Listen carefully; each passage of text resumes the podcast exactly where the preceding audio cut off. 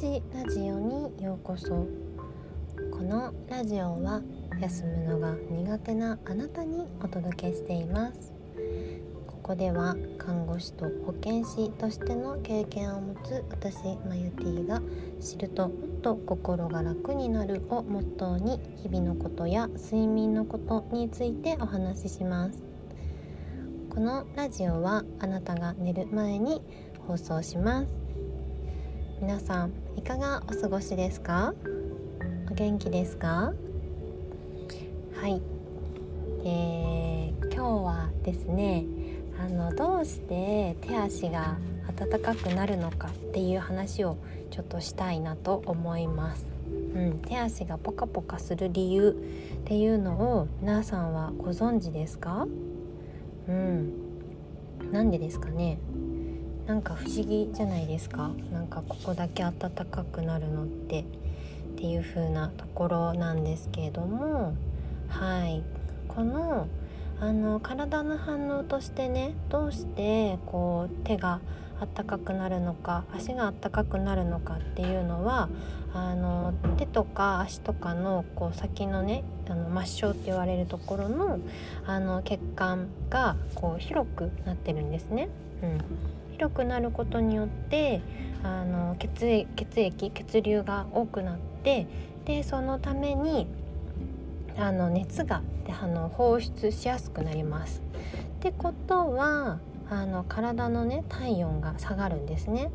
うん、だから眠くなる前ってこう手とか足とかがこうポカポカしてることってありませんか、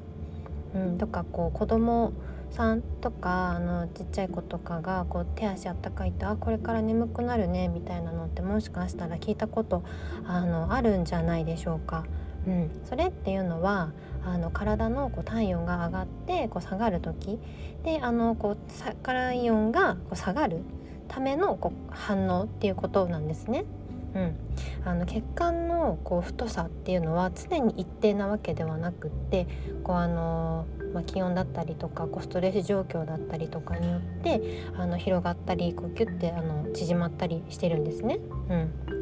であのこう病院とかで患者さんのね血圧とかってこうあの腕にギュッて巻いて測ったりもするんですけれどももしそういう道具とかがあの測るね医療器具とかがない時とかあの解消患者さんに何かあった時にこう私たちの手とかあの目とかっていう感覚もとても大事になってくるんですけどもその時に患者さんにこう触れた時手足とか触れた時にこう冷たかったりするとあの末梢血管が締まっていてあの今ねキュッてなっているんだなとかっていうのが分かるんですね逆にこう暖かかったりするとあ末梢血管が開いていって血圧が今下がっている状況なんだなっていうのをあの私たちはアセスメントしていました。うん、なのでねあのこう触っただけでも分かるっていうようなところもあの私たちの体っていうのはとてもすごいなっていうふうに私は本当思ってます。うん、なんかこう血管一つ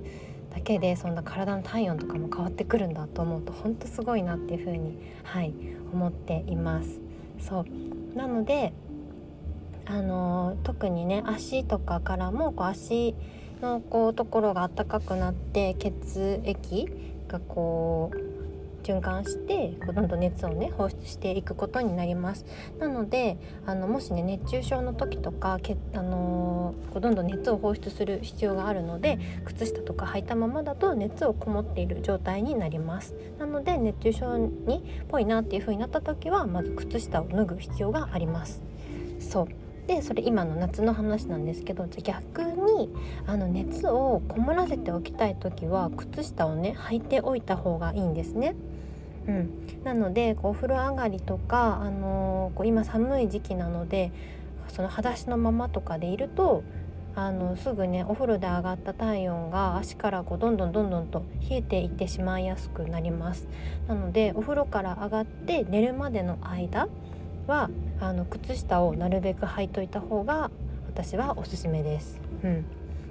せっかくねお風呂に入ってこう上がった体温が寝る前までにねスーンってスーンって出ていってしまったらすっごいもったいないなっていうふうに思うのでうん、あのぜひねお風呂上がりはこう保湿体の保湿してから靴下履くようにしてください、うん、ただねあったかいからじゃなくってあの自分のね体温をこうキープしておく守っておくためっていう風にぜひ思ってもらえたら嬉しいなと思います。はい。そう。あのね本当にこうつつま先指先からつま先まで人間の体っていうのは本当に本当にすごいんですね。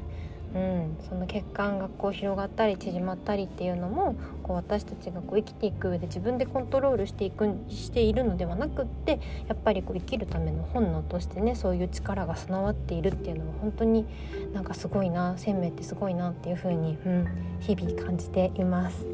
はいえー、今日はねあの手足がポカポカするのはなぜかっていう話をしました。うん、お風呂上がりには是非寝る前までね寝る時には靴下脱いでください。はい、寝る前まであの靴下を履いてお過ごしください。はい、えー、それでは今日も一日お疲れ様でした。また明日お会いしましょう。おやすみなさい。